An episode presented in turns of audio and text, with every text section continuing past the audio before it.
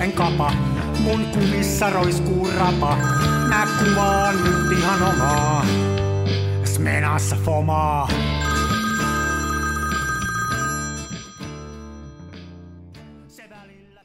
Terve. Mortonki. Mennäänkö jo nauhalle? No me voidaan mennä nauhalle. Tää äänittää nyt ja nämä tasotkin näyttää olevan tässä niin kuin... Loistavaa. Te ihan miltä susta tuntuu? Voidaan kyllä, mutta otosetkin kun rupesi ikävästi nimittäin rupesi korva syyhyymään. Just tietysti kun saa kuulokkeet korville, niin ihan saakeli moni sutina iski. Sattuuhan tollaista. No, ja mulle aina. Niin. Mä vähän säädin tuossa volyymia, tuossa tuli pientä piikkiä, mutta mä editoin ne pois siitä. Okei. Okay. Mä oon kova jätkä editoimaan. Näin mä oon ymmärtänyt, jos mä suljen tuosta läppäri, jossa käydään korruptiokeskustelua toisten harrastajien kanssa, kun lokittaa tavaraa lainaa testiin ilmaiseksi tietenkin. Ai jaa. Onko sulla joku tämmöinen strategia, millä sä saat tavaraa ilmaiseksi koekäyttöön? No siis mä on, kuten aikaisemmin tässä ohjelmassa olen paljastanut, niin tämä itkulla kiristäminen on ollut aika hyvä metodi. Niin. Pientä tirskautusta ja pientä kyyneltä, niin sitten siitä lähtee. Joo, ja just semmoinen niin kuin anova, semmoinen, niin kuin, että ja sitten voi ehkä vähän valehdella, sanoa vaikka, että vaimojana lupaa tai viikkorahat ei riittänyt tai jotain sellaista. On se tosi noloa, mutta se tepsii joka kerta. Niin, muuten vaimosta on se hyöty, että sitä voi käyttää kaikessa tämmöisessä niin kuin hyväkseen, että voi laittaa sen syyksi. Kyllä. Kun vaan pitää huolen, ettei se sitten kuitenkaan koskaan kotiin palaa se juttu, ettei se kuule sitä ikinä. Niin, se on kyllä siis olla aika tarkkana. Tässä olen suorastaan mokailut tälläkin saralla. Joo, voin kuvitella. Se on semmoinen juttu, että se, ne usein, vaimoväki on niinku tarkkaa kuuleen kyllä, että mitäs sä oot taas tällaista mennyt ja tollaista. Juu, ja sitten jos vaimo seuraa sua Twitterissä, niin ei kannata sinne Twitteriin laittaa mitään, että tänään juopottelenkin pikkasen, koska siitä jää kiinni. Että et muuten varmana juopottele. Niin. Joo. No mitäs tällä viikolla on muuten tapahtunut? Onko ollut työn kiirettä? No ei ole ollut kyllä työn kiirettä. Nyt itse asiassa työrintama näyttää niin kuin todella pahalta. Että toi yksi taho, missä mä olin tuossa aliurakoimassa, joka oli itse asiassa ihan tavallaan hauskaa hommaa, vaikka se on ihan kammottavaa ja erittäin raskasta, niin siellä nyt jotkut tilaukset ei ole nyt mennyt läpi. Ja nyt on silleen, että siellä on ehkä jouduttu näyttää kilometriksi tehdasta. Jopa niin kuin vakkariduunareille, niin sitten tämmöiset ulkopuoliset aliurakoit. Niin nehän on ekat, jotka sitten lähtee. Ne on sitten ekat, jotka lähtee.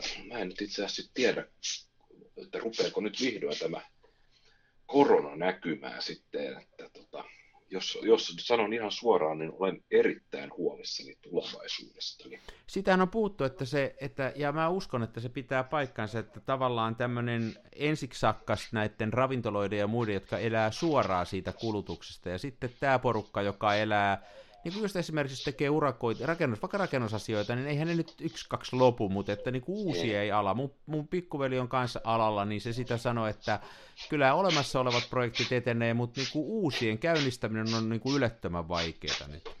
Joo, ja tilauskanta, mekin eletään aika paljon, varsinkin tuossa viime hommiin, mitä tehtiin, niin Keski-Euroopan tilanne vaikuttaa aika paljon. Joo. Ja sitten nämä, kun valtiot velkaantuu, niin eihän tässä nyt on ollut jo pidempään sillä, että oikeastaan kaikki kannattavat työt, niin nehän on ollut niin kuin valtiolle tai kunnalle tehtäviä hommia, koska siellä ei niin kuin ketään kiinnosta, että mitä sä teet ja mistä sä laskutaan. Että kunhan sä voitat kilpailutuksen, niin sen jälkeen se on niin kuin avoin shekki. Niin, että niin.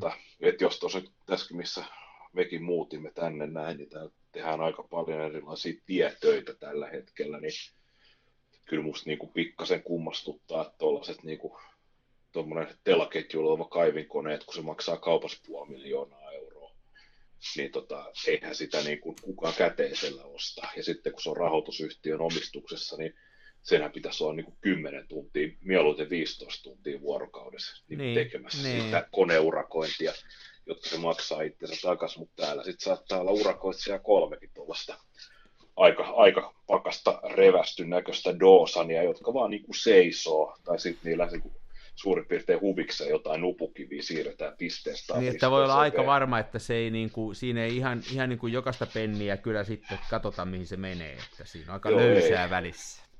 Joo, että joku kaveri tuossa, fiksumpi kaveri sanoi, että jos jossain näitä kaivinkoneen, mikä on vaan niin kuin koristeena, niin se on joko maksettu tai sitten ollaan kaupungilla hommissa. Mutta en tiedä. On ollut aika diipit kelat kuluneella viikolla. No toivotaan, että... Minähän olen julkisesti uhannut, että aion syrjäytyä. Niin sä uhkailit sitä ja kaikkea hyvää valitsemallasi tiellä, että sehän on aina yksi vaihtoehto kyllä, että syrjäytyy ja muuttuu entistä synkemmäksi. Kyllä. Mähän olen jo ajautunut niin kuin tällaiseen, niin kuin, voisi sanoa, että niin kuin melkein huumeiden käyttöön rinnastettavaan niin kuin aallon pohjaan. Ja siis minähän olen kuluneella viikolla lähinnä kuvannut siis digitaalikameralla, ei siis puhelimella, vaan siis digijärjestelmäkameralla. Niin sä jo viimeksi puhuit siitä, että sä oot jatkanut tätä synnintekoa niin kuin vielä. Joo, mä oon jatkanut sitä ja mä oon joutunut siirtymään vahvempiin aineisiin. Ja nyt mulla on tämmöinen, ostopäätöstä ei ole vielä tehty, mulla on tämmöinen täydenkennon Nikoni koekäytössä. Ja tämähän on siis, jos me puhutaan valokuvaamisesta niin kuin syrjäytymisen muotona, niin tämä... digijärkkärin kaulassa heiluminen, niin tämähän on niin kuin valokuvaamisen jenkkemin inkpaamista. No, joo, en tiedä, mutta nyt jos tässä nyt ruvetaan AA-kerhoa pitämään tässä, niin kyllä mullakin on käynyt mielessä toi homma, ei ole pitkä aika, kun mä tuolla just jotain filmejä kehittelin ja mietin, että onko tämä niinku tarpeeksi, pitääkö nämä kaikki kuvat kuvata filmille, että voisiko niinku joskus ottaa jonkun projektia, jotain kuvata digilläkin, että pitääkö nämä kaikki kuvata. Ja, että kyllä että se on vähän semmoista, mutta mä en ole vielä langennut. Niin, olen mä toki filmipokkarillekin muutama kuva räpsässy, mutta olen vaan huomannut, että kun ei ole... On nyt ollut tosiaan, kun inspiraatio on ollut aika vähissä, niin sitten se niin kun mulla on muutenkin hirveän korkea kynnys ottaa niitä valokuvia, että en ota niin, ettei ottaisi yhtään huonoa, niin sitten kun on ollut sellaiset, että keli ei ole ollut ihan kohillaan ja muuta, eikä oikein jaksanut säätää, niin sitten se on ollut tavallaan tosi helppoa, koska tuossa digikamerastaan sä säädät, koska taitaa iso asteikko riittää kuule jonnekin 20 tonnia. Ei tarvitse pelaa niillä rookie numberseilla. Mutta tuossa sä et ole yksin tuon inspiraation puutteen kanssa, että mullakin on nyt, mä oon kyllä ottanut kans itselle, mä varmaan kuvaan enemmän kuin sä, mulla on sellainen vähän kutina, että mulla on noita ruulia. Kyllä, mä luet aika moni kuvaa enemmän kuin minä. Niin, mutta mulla on viime aikoina kans ollut sillä, että mä en yhtään nyt valita tätä, mutta mä oon katsellut omia kuviani ja vähän kuvaamistani ja jotain, ja ne on mä en ole kauhean tyytyväinen, että niinku sillain jotenkin semmonen, että mä mietin, että jotain, siinä olisi kiva saada jotain uutta, ja mä en ole tuota digihommaa miettinyt yhtään, mutta mä oon miettinyt ihan sellaista, että ottaisi tällaisia itselleen tämmöisiä projekteja, että päättäisi vaikka kuvata niin kuin omat perheen jäsenensä ja tehdä heistä niin kuin hyvät muotokuvat, tai sitten päättäisi kuvata vaikka ihan tätä omaa elinympäristöä. Mä pistin mikä sen henkilön nimi on, kun se japanilainen dokumenttikuvaaja, mulla ei ole tässä nyt tietokonetta, mutta tuli semmoinen, löysin YouTubessa semmoinen vanhempi naishenkilö, varmaan 80 jo, niin kuvasi aikanaan omasta äitistään semmoisen historiikin, että kun sen äiti oli kuollut, niin se kuvasi sen jälkeen jääneitä tavaroita, eli sen niin kuin hammasharjan ja sen kamman ja sen meikit ja sen vaatteet, ja se oli aivan sairaan hieno, ja siinä se inspi, se ei tullut niinkään siitä kuvauksen, että se kuvaus olisi hienoa, vaikka sekin oli tosi hienoa, vaan nimenomaan siitä, että se halusi dokumentoida edesmenneen äitinsä. Eli ottaisi jonkun tämmöisen projektin, ei nyt mun äitini on yhä täällä vahvasti, mutta että jonkun tämmöisen, niin. Mutta jotain inspistä täytyisi nyt keksiä. Mä oon vähän sama tilanne. Okei, no mun täytyykö heti alkuun sanoa, että mun mielestä nyt, mitä mä oon sosiaalisessa mediassa vakoillut sinun tuotantoasi viimeisten viikkojen ajalta, niin mun mielestä sä elät suorastaan tällaista niin kuin uutta nousukautta luomisen saralla. Ne sun järvellä ottamat neulareikakamerakuvat, se 4x5, niin mun mielestä ne on niin kuin toinen toistaan parempia ja niissä on semmoinen hyvä fiilis. No se oli myös semmoinen, joo, no ne on, mä tykkään, joo, eli katsojille niin neulan reikakamerat on yksinkertainen, jos ei ole siis linssiä, ja jolla tulee kauhean pitkällä ajalla pitää ottaa hyvin primitiivinen kamera, ja niistä kuvista tulee primitiivisen näköisiä, ja mä kans tykkään sitä ilmeistä, ja mä tykkään siitä venesarjasta, mutta nyt täytyy huomata, että se on otettu, jos me otetaan tämä, niin ne on suurimmaksi osaksi otettu jo monta viikkoa sitten, että niin kuin sen jälkeen mä en ole keksinyt oikein mitään, ja ei niitä venekuviakaan, mä itse asiassa veneen otin toissapäivänä ylös, että ei nyt enää venekuviakaan ole. Kausi on ohi. Kausi on vähän ohi, ja mua ei tää syksy nappaa sillä lailla, tää ruskan kuvaaminen niin kuin yhtään, että se on. Yeah. Mutta ihan hauska kuulla, jos sä oot tykännyt niistä kuvista, se oli vähän tämmöinen projektinomainen, että mä innostuin siitä neulareikakamerasta, ja sillä oli hauska ottaa, kun se niin on erilaista. Se on, ehkä toi digikuvauskin voisi olla ihan erilaista, en tiedä. Mutta se on. En tiedä, mutta tämä on tätä luomisen tuskaa. Se on. Se mun täytyy sanoa puolustellakseni tätä minun digikäytäntöä. Mutta tosi huonoa kuvia tuo digikameraa. Se on edes hyvä. No, hyvä. Joo, mä aina yllätyn, että ne on huonoja, joku katsoo sit takanäytöltä, ja sitten kun mä siirrän ne koneelle ja katson, niin ne on vielä huonompia. Mikäs ne tekee niin huonoksi? En mä tiedä, mä en jotenkin saa sellaista. Onko se laitteesta kiinni vai onko se miehestä kiinni? Ei se kyllä pitäisi olla kuule laitteesta kiinni, kyllä se on miehestä kiinni. Tai jotenkin semmoinen, siitä jää jotain. Tietysti varmaan olisiko siitä se, että mähän olen nyt kuvannut värillä, koska mun mielestä on jotenkin niin kuin pöljää, että digikamerassa laittaisi ne asetukset, että ne olisi mustavalkoisia. Ja, koska nehän voi sitten hyvin helposti fotarissa kääntää mustavalkoisiksi. Niin. Mutta jotenkin ne ei nyt jotenkin syytä. Mulla on ollut vähän tämmöinen projekti, mä sain tällaisen idean, että mä voisin yrittää laittaa niitä kuvia jakoon tuonne tällaisiin, kun netissä on näitä siis kuvapankkeja. Joo. Että sinne voi laittaa niitä ja saisi siinä samalla, nimittäin mullahan on siis tuommoinen Instagram-tili, mutta se lähinnä keskittyy niin kuin hassutteluun. Että se ei ole silleen hirveän vakavasti otettava, mutta nämä tällaiset kuvapankit, ne tarjoaa sellaisen vaihtoehdon, että sä voit luoda tällaisen digitaalisen portfolion. Niin kuin itsestäsi.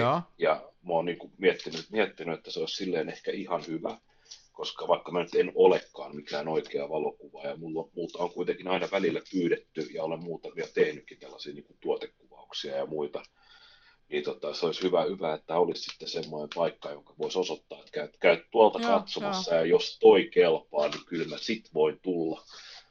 Ja on kauhean järkytys koska mähän tietysti nämä minun filmikuvani, niin mähän suhtaudun niihin silleen, että jokainen laukaus on mestariteos, ja jos et ole samaa mieltä, niin se on tyhmä kakkapylly ja mene roskikseen. Niin, jokaisessa laukauksessa oli mukana Jumalan sormi. Kyllä. Oli kuin Maradonan maali. Joo, ja mä käytin yhden työttömän keskiviikkoaamun siihen, että kuratoin näistä muutamasta 100 otoksesta, niin kuin 40 parasta, ja sitten loin tilin tuonne Shutterstockiin, ja rupesin sitten niitä sinne lataamaan, ja tiedätkö, nehän tuli kaikki niin kuin bumerangina takaisin. Hetkinen. Siis niitä ei hyväksytty siinä, oliko niissä alastomuutta? Niissä ei ollut alastomuutta, ei hyvää alastomuutta eikä huonoa alastomuutta, mutta teetä.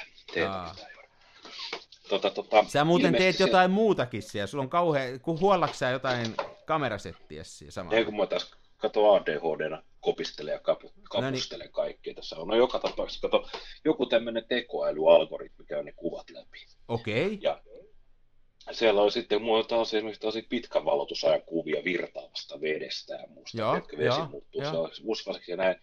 Niin katsos, algoritmi oli sitä mieltä, että tämä on äärettömän epätarkka tämä. Niin se kyykkäsi siihen ja sitten muutenkin niin ne niin kuin, mitäs kaikkea se oli, ei ollut tarpeeksi tarkka, vaikka siis Smenalla otettu, eikä muka tarpeeksi tarkka. Niin. Absoluuttisesti mahdotonta. Absoluuttisesti mahdotonta ja sitten mä olin sitten yhteydessä, minulla on tämmöinen kaveri, joka on, hän on oikea valokuva ja hänellä on oikea studio ja hän elättää itsensä ottamalla valokuvia. No niin. Ja mä sitten hänelle tuskailin, että kuinka minun siis ensinnäkin, sehän on tämmöinen Shutterstock, jossa on ehkä niin kuin 100 miljardia kuvaa ja maailman suurimpia kuvatoimistoja. Ja sitten kun nämä mun vesiputouskuvat ei mene läpi, niin sehän on siis henkilökohtaista veetuilua minun persoonallikohtaan. Niin avauduin hänelle, että nyt tämä jälleen kerran, kuten avokadojen kanssa, niin olen kokenut hirvittävää vääryyttä. Ja sitten mulle kerrottiin semmoinen juttu, että se algoritmi tutkii ne kuvat niin kuin aika syvältäkin, että sinne ei välttämättä pysty edes helpolla, siis voi olla täysin mahdotonta saada sinne sellaisia kuvia, jotka on siis skanneja negatiiveista, koska niissä ei ole minkäännäköistä metadataa. Niin. Eli lähtökohtaisesti oletetaan sitten, että sä olet pöllinyt ne kuvat jostain. Joo. Niin jotkut kuvatoimistot tai kuvapankit niin ihan suoraan ilmoittaa, että heille käy ainoastaan seuraavilla kameroilla kuvatut kuvat. Ja siinä on tietysti takana on paitsi tämä, että ei skannata Anttila-kuvastosta mitään kuvia, vaan niin, myöskin se, että pystyy sitten takaamaan jonkinnäköisen tietyn laadun. Pitää myös muuten ne kuvat olla skannattu, tai siis otettu yllättävän korkeilla resoluutioilla. Niin, eli ne olisi tavallaan heti käyttökelpoinen, jos joku haluaisi sieltä hommata sellaisen kuvan, niin se olisi heti käyttökelpoinen johonkin vaikka painettavaksi tai jotain muuta. Kyllä, joo, mutta siis minäkin olen teettänyt Foto1:llä sellaisia niin kuin metri kertaa metri suurennoksia valokuvista, jotka on siis kinofilmin ruudulle otettu. Ja mä olen itse skannannut ne tällä mun halpis Epson V330 Foto1 ohjeiden mukaan muistaakseni tarkkuuden 400 dpi, niin että se tarkkuus riittää niin kuin tuollaisiin suurennoksiin, mutta Shutterstock vaatii enemmän. Joo. Ja ne ei siis saitko sä sen asian jotenkin lopulta ratkaistua? Saitko sä kuvasi sinne maailmalle myyntiin? Joo, mä kävin sitten, otin digikameran ja laitoin siihen heliosobjektiivin kiinni ja menin sitten ottamaan täydellä aukolla kuvia, niinkin originelleja kuvia, että keskellä tarkkana on pihlajanmarja terttu ja sitten kaikki siinä ympärillä on sitä kuuluisaa swirly bogehia. Noniin. Ja se meni nikottelematta läpi saman tien ja mä en ole tienannut senttiäkään sillä kuvalla näiden 3 päivän aikana. Sitä ei ole edes katsottu kertaakaan. Tämähän on näissä, tämähän on se paradoksi, että yleisesti ottaen oman tekemänsä jutun saa kaiken maailman nähtäväksi, mutta sitten, että joku sitä kattoisi, niin se on tosi iso kynnys, että siinä varmaan täytyisi käyttää sitten muutakin, että se, että sä laitat sen sinne näkyville, ei varmaan riitä, että sitten pitäisi jonkunnäköistä mainoskampanjaa suunnitella, että mitenkä sitä hommaa veisi eteenpäin. En minä ole asiantuntija, mutta siis kyllä se... Mä justiin tuossa, mun tyttäreni on graafinen suunnittelija, ja se teki yhdelle jenkkifirmalle just tässä projektia, ja se suunnitteli niille tällaista webbisaittia ja ilmettä ja muuta, ja sitten ne halusi tehdä muutaman mainosvideon sitten siitä omasta toiminnastaan, ja mun tyttäreni ei sillä ole tämän alan asiantuntija, mutta sitten lupasi, että hän katsoo sitäkin vähän, niitä mainosvideoasioita, hän ei tehnyt niitä videoita, mutta että miten ne saataisiin sitten sen webbisaittin kautta julkaistua ja muuta tällaista, ja sanoi, että kun hän sitten rupesi sukeltaan siihen koko siihen YouTube-maailman ja muiden Instagramien niin kuin optimointimaailmaa ja yrittää niin kuin niiden asiantuntijoiden kanssa pelata niin, että miten tämä pitää tehdä ja Ja kun se lähtee vaikka siitä, että sen kuvan tai tässä tapauksessa videon otsikkoa mietitään niin, että millä se otsikon sanavalinta maksimoisi ne klikkaukset, niin hän koki sen niin kuin vastenmieliseksi. Ja ymmärsi sen siinä yrityksen kontekstissa, joka yrittää löytää vaan ostajia tuotteille ja palvelulle, mutta sanoi, että on tämä, ei tällä niin kuin mitään tekemistä ole oikein minkään kanssa. Tämä on ihan oman maailmansa. Joo, se on toi nettimarkkinointi ihmeellistä. Mäkin olen huomannut sen, mä käytän aika paljon Instagramia. Siis käytän, siis selaan sitä. Niin mä oon huomannut, että siellä on pakko käyttää näitä hashtageja, eli risuaita ja aihetunniste, jotta saavutetaan näyttävyyttä ja saadaan, niin kun, mitä enemmän sulla on hashtageja, sitä todennäköisemmin se tärppää joissain haussa ja näin. Mutta se on paradoksaalista silleen, koska sitten myöskin niin se hashtagien käyttöön on vähän niin kuin rahvaan omasta ja sellaista niin kuin helppoa, voitaisiin sanoa, niin se on niin kuin erottelua. Se on vähän niin kuin tyrkkyä. Joo, se on tyrkkyä, eli kun se koko idea on, sehän on vähän, tai en mä tiedä, voi olla, että mä oon hullu, kun mä ajattelen tälleen, mutta sehän on vähän sellainen niin kuin peli, jossa kaikki koettaa saada mahdollisimman paljon niitä seuraajia. Mm. Jolla ei tee yhtään mitään. Ja itse asiassa paljon fiksupas käyttää aikaa johonkin niin kuin esimerkiksi työnhakuun tai rikastumisen suunnittelemiseen. Mutta tämä on siis tämä Instagram-peli, jota kaikki pelaa, niin se perustuu siihen, että koittaa saada mahdollisimman paljon seuraajia. Ja niitä seuraajia ei saa, jos sä ikinä jaa niitä sun kuvia minnekään tai käytä mitään hashtagia, ne ei koskaan nouse pinnalle. Kukaan ei näe niitä, kukaan ei tykkää niitä, ja sä et koskaan tule saamaan niitä seuraajia. Eli sun pitää käyttää näitä hashtageja, jotta saat seuraajia, mutta sitten myöskin se on vähän tyrkkyä. Niin mä oon huomannut sen, että semmoinen, niiden kanssa kikkaillaan silleen, että niitä koetaan laittaa silleen niin kuin allekkain, että ne ei ole sellainen niin kuin moukkamaisena niin kuin länttinä siinä kuvatekstin alla. Niitä pitäisi laittaa se tyylikkästi allekkain, ja sitten ne, jotka on saavuttaneet jo niin kuin tuhansia seuraajia, niin heidän ei tarvitse enää käyttää niitä häsiä. Niin. Se riittää vaan, että kuvalla on otsikko, ja sitten jos on puhuttu, jos on jo 10 000 seuraajia, niin sitten sinulla ei tarvitse niin mainita, että mitä se kuva on otettu, sinut vaan heittää, että mun Canon D5 tai näin. Että se ei ole niin kuin silleen, mutta mitä vähemmän seuraajia sinulla on, sitä enemmän se käyttää hashtagia, ja sitä enemmän, sitä pikkutarkemmin se joudut ilmoittamaan, että millä kalustolla se kuva on otettu. Niinpä. Mutta kyllä siinä, näinhän se on, ja siis se on niinku tavallaan jopa vastenmielistä, mutta jos ei niinku ajattele koko tätä, jos puhutaan vaikka Instagramista, se mikä kokemus mulla siitä on, tai otetaan YouTube, joka on toinen, jota jonkun verran kattelee, niin yleisesti ottaenhan sinne nousee tämmöinen kaikki, mikä nyt mua ei kiinnosta yhtään, Kanye Westit ja muut nousee sinne tappiin ja näin. Mutta sitten otetaan tämmöisiä subgenrejä, otetaan nyt vaikka tämä filmivalokuvaus, ja siellä on muutama tämmöinen hashtag, joka on tähän filmivalokuvaukseen liittyvä. Ja sitten jos sä rupeat sillä hashtagillä Filmis Not Dead tai jotain muuta, sä rupeat, tai mä kuvaan paljon mustavalkoista, niin niillä hashtageilla, niin kyllä se mun mielestä niin kuin jossain määrin kuitenkin korreloi tämän tämmöisen alikategorian sisällä se laatu, niin että jos mä sitten vaikka ihan istahdan kupin kahvia kanssa ja rupean hakeen hashtagillä Filmisto Not Dead-kuvia, ja sitten mä löydän sieltä tosi hyvän kuvan, että onpa tää erityisen hyvä kuva, niin aika usein sillä henkilöllä myöskin on paljon seuraajia, että kyllä siinä joku korrelaatio on sillä kuvan laadulla ja sillä seuraajien määrillä, mutta sehän ei ole mitenkään yksi yhteen, ja sitten se voi olla niin, mitä mä en tiedä, että siellähän voi olla vielä paljon parempia kuvia, jotka ei ikinä nouse mihinkään, ja mä en edes tiedä niistä. Mutta niistä kuvista, joista mä tiedän ja jotka siihen tulee mun silmille tämmöisessä alikategoriassa, niin kyllä se aika usein korreloi se tykkäämisten tai mikä tahansa määrä siihen kuvan laatuun. Ei aina.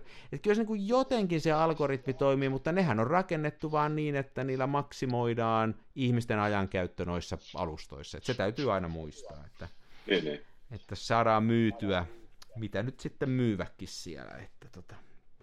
Squarespace mä en edes tiedä mikä Squarespace on, mutta sitähän niinku, sehän nyt pystyy valokuvavideota katsomaan niin, ilman, että se olisi niin kuin, itse suuri osa noissa valokuvavideoista, ne on vaan Squarespace-mainoksen alustoja. Joo.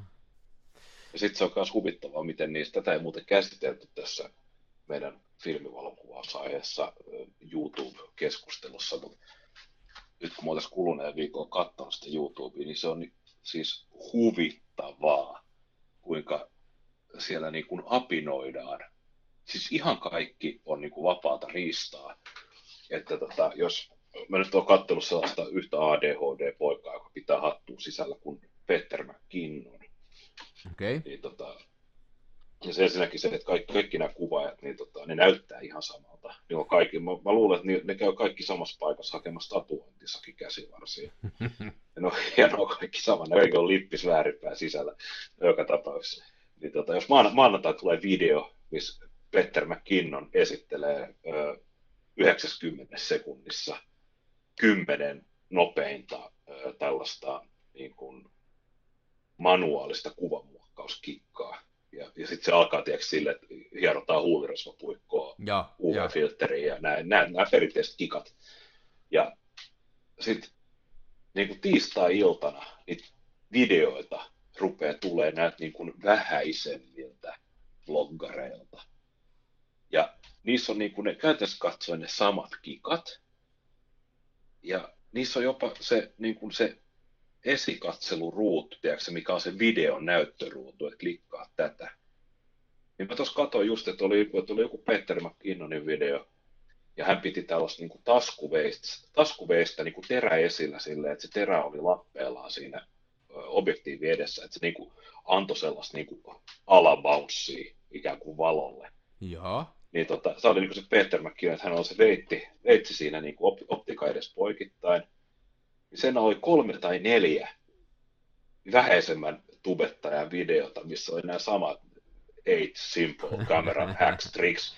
Ja kaikki lippis väärinpäin päässä, tatskat käsissä ja kaikki piti veistä kameralinssi edessä.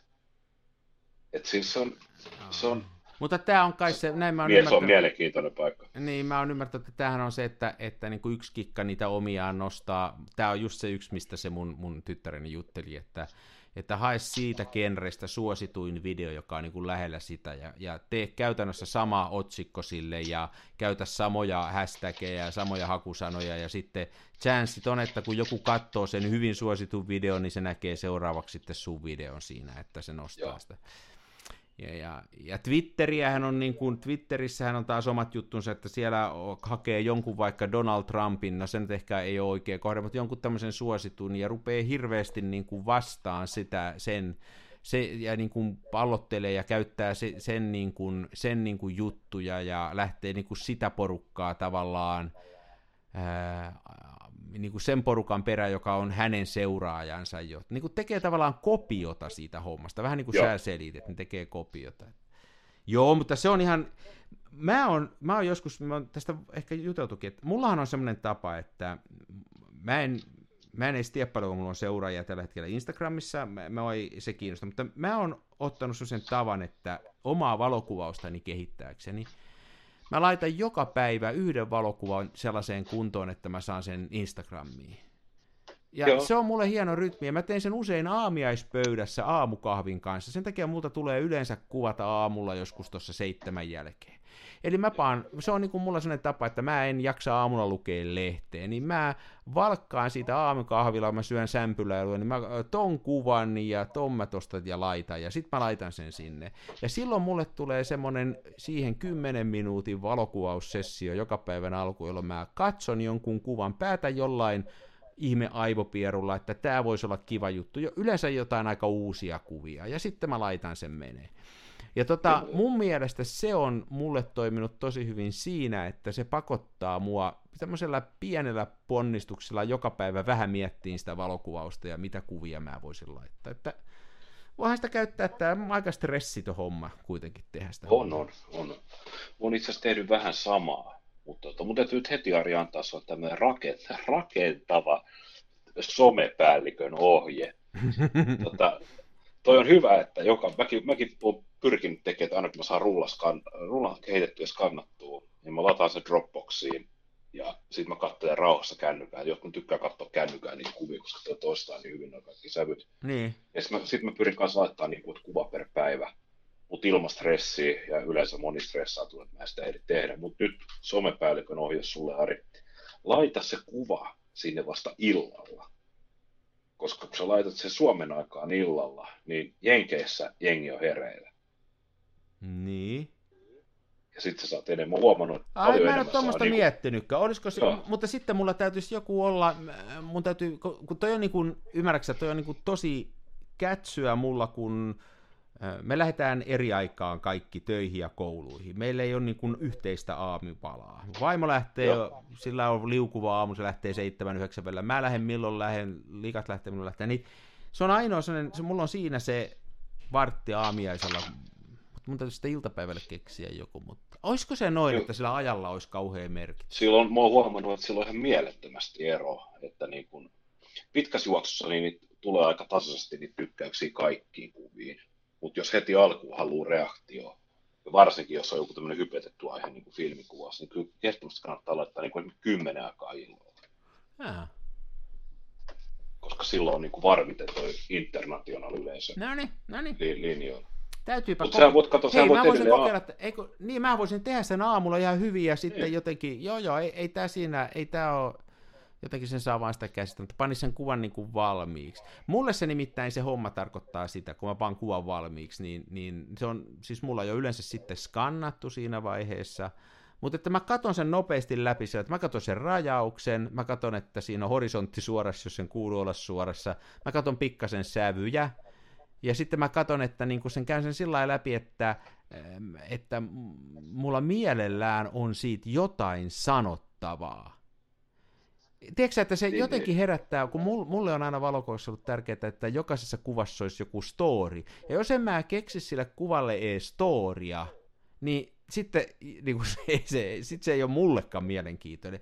Ja esimerkiksi tänään mä muistaakseni laitoin semmoisen selfie, mä laitoin kameran siihen veneen keulalle, se on ehkä viikon vanha kuva, veneen keulalle ja ajoin vasta aurinkoja, ja oli ihan käsittämättömän kirkas aurinko. Mulla on sellainen mielikuva, että mulla oli 100 filmiä siinä, ja se aika oli joku 1.500, ja olisiko aukko ollut peräti kuule 16. Se oli jotain, niin kuin, siellä oli tosi kirkas se keli.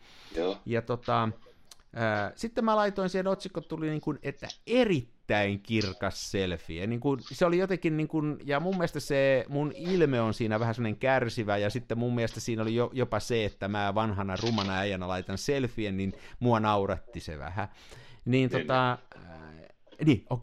Elikkä mä katsoin, se kuva on sanonut, että se mua miellyttää noin esteettisesti, ja sitten mä pystyn keksin siihen jonkun story. Mun mielestä nämä kaksi asiaa on jo semmoisia, mikä mun kuvausta vie eteenpäin, että jos mun kuvalla olisi joku story, ees mulle itselle, ja se mua edes jollain tavoin esteettisesti viehättäisi, niin eikö sitten oltaisi jo aika pitkällä? Kyllä. Tällä mä oon sitä miettinyt, ja toi on antanut semmoisen kivan rytmin. Mihinkään muualle mä en kausti laitakaan. Sitten mulla on semmoinen, nyt kun ruvettiin näistä puhumaan, semmoinen Facebookissa semmoinen kuin /valokuvaa. Mä oon semmoisen pätkän saanut sieltä, joskus itselleni varattua. Niin siinä mä kirjoitan joskus vaan ihan juttuja, vähän taustoja kuvaamisesta ihan suomeksi sillä lailla. Mutta ne on lähinnä taas semmoisia, että joskus tulee mieleen, että mä esimerkiksi nyt kun oli näitä neulareikäkameroita, niin mä kävin ottamassa tuolta Tampereen keskustasta vähän kuvia, niin mä yllättäen rupesi kiinnostamaan tämä Tampereen Finlaysonin tehtaan historia, ja mä luin sitä pikkasen, ja mä kirjoitin siitä jutun sitten. Se on taas vähän... Mä ihailen näitä sun juttuja, se sun verbaalia lahjakkuusta sun kirjoittamana, ja se inspiroi mua yrittää myös verbaalisesti joskus kertoa, vaikka mä en... Sä oot selkeästi niin kuin kova kirjoittaja, mutta mun mielestä kirjoittaminen on kuitenkin hauska harrastus. Kirjoittaminen on pirun hauska harrastus, se on totta, joo. No mä taas vastavuodisesti katson sinun kuviasi ja koitan saada niistä vasta inspiraatiota ja kehittymisen tienviittoja poimia itselleni. No näin, me on kehuttu nyt toisiamme kovasti. Kyllä, me ollaan niin hienoja tyyppejä. Nee. Joo. Tämä meni ihan taas porinaksi. Mehän alun perin piti tässä jaksossa puhua eri kameroiden suljin äänistä. Mun mielestä se olisi semmoinen, vieläkö me otetaan siitä vähän maustiaisia? No en mä tiedä, me ollaan niin kauan jaariteltu tässä näin, että se voisi melkein jättää ensi jaksoa, mutta mä nimittäin mä oikein satsasin ja laitoin nimittäin pattereita moottoriperään. Joo, hei, kyllä me mun mielestä nimittäin, tää on nimittäin, mutta tehdään se ensi kerralla. Niin ihmiset saa odottaa. Eli tämä hommahan on nyt näin. Mä mietin jo tähän speakinkin valmiiksi, että ei tuulata sitä nyt näin loppuun, mutta tämän speakin mä voin sanoa. Mä nimittäin, että kun kameroita verrataan, niin useinhan verrataan sitä, että kuinka hyvä sen optiikka ja mekaniikka on, kuinka hyviä kuvia sillä saa aikaiseksi. Joku innostuu sen ergonomiasta ja vertaillaan kameroiden ergonomiaa. Ja sitten suomalaiset vallankin, niin ne vertailee, että mitä se kamera maksoi ja oliko se kallis vai halpa. Mutta ja miten kauan se on toiminut ilman mitään huoltoa, koska kaikki laatuhan pitää hakea negaation kautta. Nimenomaan. Mutta liian... koskaan en huoltanut. Mutta liian vähän kiinnitetään huomiota kameroiden tuottamaan äänimaailmaan, jonka mun mielestä kuitenkin pitäisi olla yksi hankintapäätöksen peruste. Ja me tehdään ensi kerralla nyt niin, että keskitytään siihen äänimaailmaan, jota kamerat tuottaa, ja katsotaan, että olisiko se kuitenkin sitten se kameran tärkein asia. Ja mä voin tässä antaa niin kuin tämmöisen yhden, mä en kerro mikä kamera tämä on, mutta tämä esimerkiksi voisi sitten vaikka ensi jaksossa esiintyä. Kuunteles tätä. Toi oli nyt se sun, joo, tää on nyt se sun venäläinen pyörähtävä. Sä paljastit se heti. Mutta nyt Ari, itse asiassa ennen ensi jaksoa, niin mä voin tälleen vähän tehdä sulle pahaa mieltä, koska siinä sun Lerouke neulareikkamera, siinä ei ole minkään näköistä sulinääntä.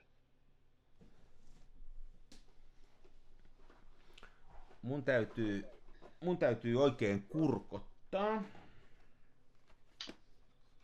No, okei, kuunteles.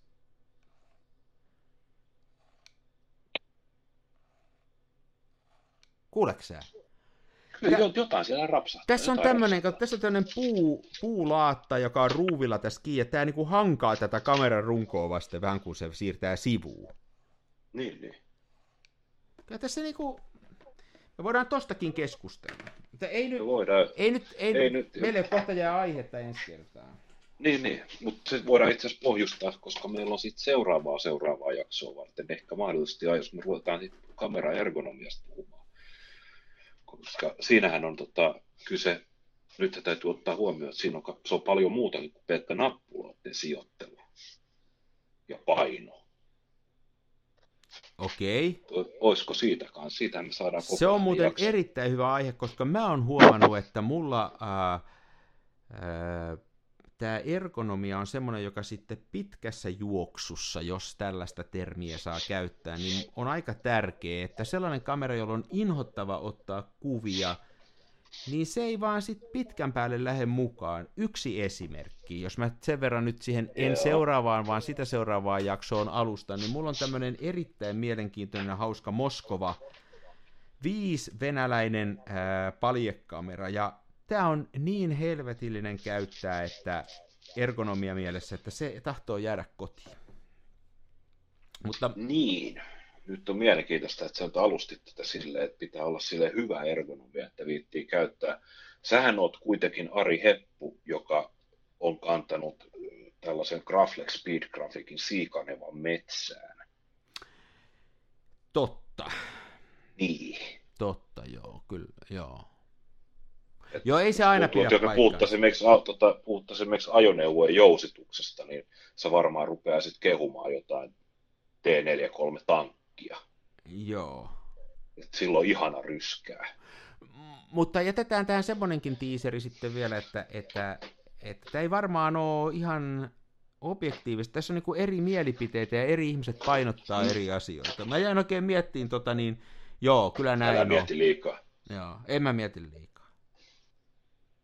Mulla on muuten ensi viikolla semmoinen ajatus, että mä oon yhden päivän varannut ensi viikolla, mulla on loppuviikosta aikaa vähän, ja mä joudun käymään aamusella Helsingissä, ja sitten mä oon kaverin kanssa iltapäivällä lähdössä kuvaille, ja me otettiin taas mennä, me oltiin kesällä niin 9 illaksi, sillä että sitten päästään seuraavana päivänä kotiin taas normaaleihin askareihin, niin lähtee Hankoniemelle kuvaamaan. Se jäi multa vähän kesken viimeksi, siellä on hauskoja paikkoja. Että mulla on tämmöinen kuvausreissu tulossa tässä. Okay. Työn oheen suhautettu. Toivottavasti voimme rupatella siitä myös. Niin, me voidaan siitäkin. Tässä on kaikkea tämmöistä suunnitelmaa nyt. Mm-hmm. Hyvät jaksot tulossa. On erittäin paljon paremmat kuin mitä tähän mennessä. Tässä tuli tämmöinen vähän Instagram-jakso, mutta hei, mitäs saksan kieli? Kuule, saksan kieli. Viimeksi meillä on joku semmoinen oikein kunnon saksalainen sana. Okei. Päivän saksasana on feminiini, eli die. Ja sana kuuluu.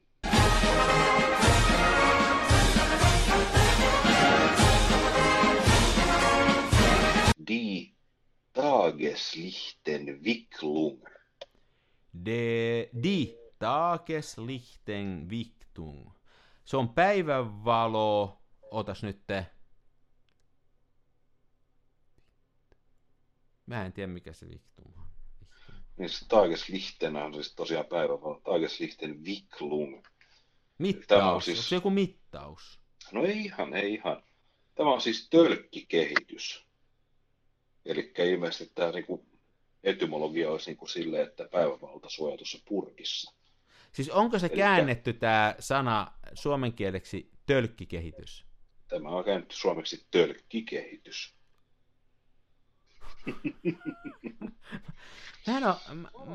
Mä oon ruvennut vähän epäileen tota sun saksan kielen sanakirjaas, mutta... No näin viitti, tässä veti alla, nimittäin on tämä Tageslichtentwicklungsdose, on päivän valokehitys tölkki. Niin, että sitten ne oli siinä seuraavassa antanut periksi. Niin, joo. Tölkki. Joo. Ei saatana. Mutta voihan se myöskin olla niin, että saksan kieli on todella mysteeristä. Niin, ja itse asiassa tölkkijoituksen yläpuolella on vielä Tageslicht Atelier, eli päivän valo-kuvaamo.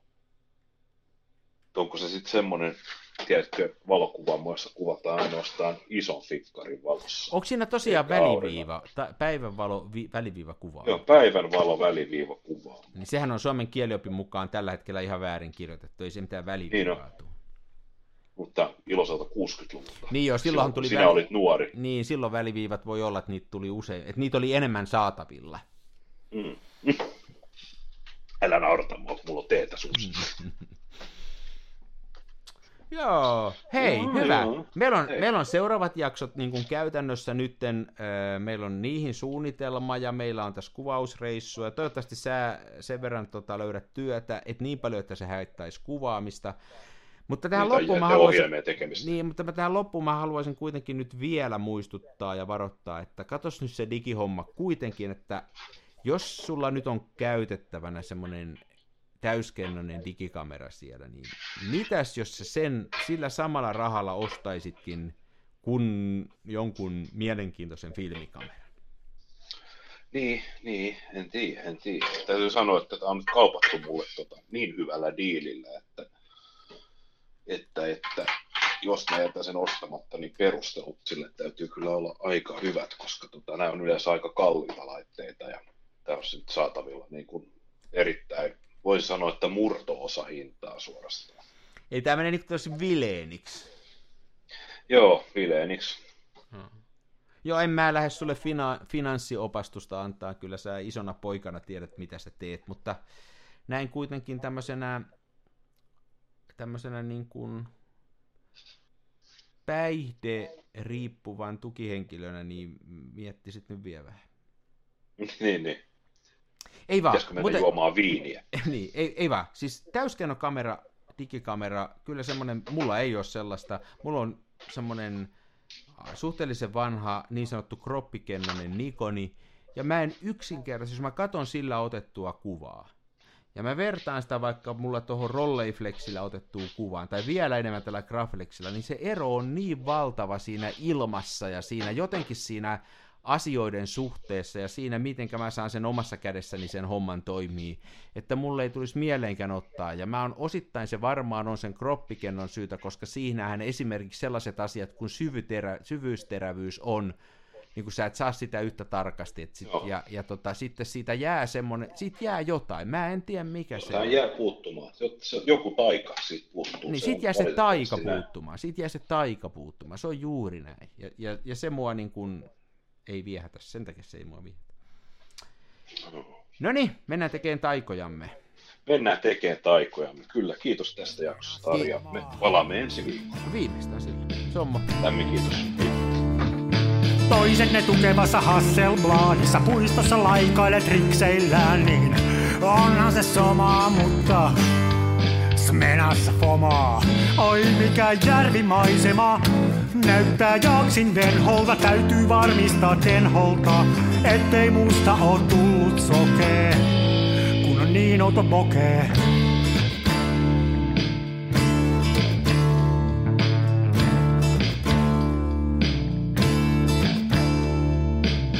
En siirtele kivijuoria, mulla kun on mutkatkin suoria. Tää on tätä mun omaa, smenassa fomaa.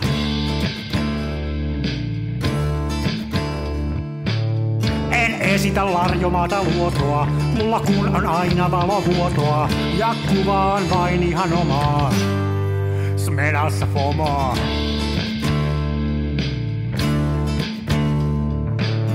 Avaruuden ovet aukeaa, symbolin suljin laukeaa, tää on täyttä lomaa, smenassa fomaa. Oi mikä järvimaisema, näyttää jaksin venholta, täytyy varmistaa tenholta, ettei musta on tullut sokee, kun niin olta bokee.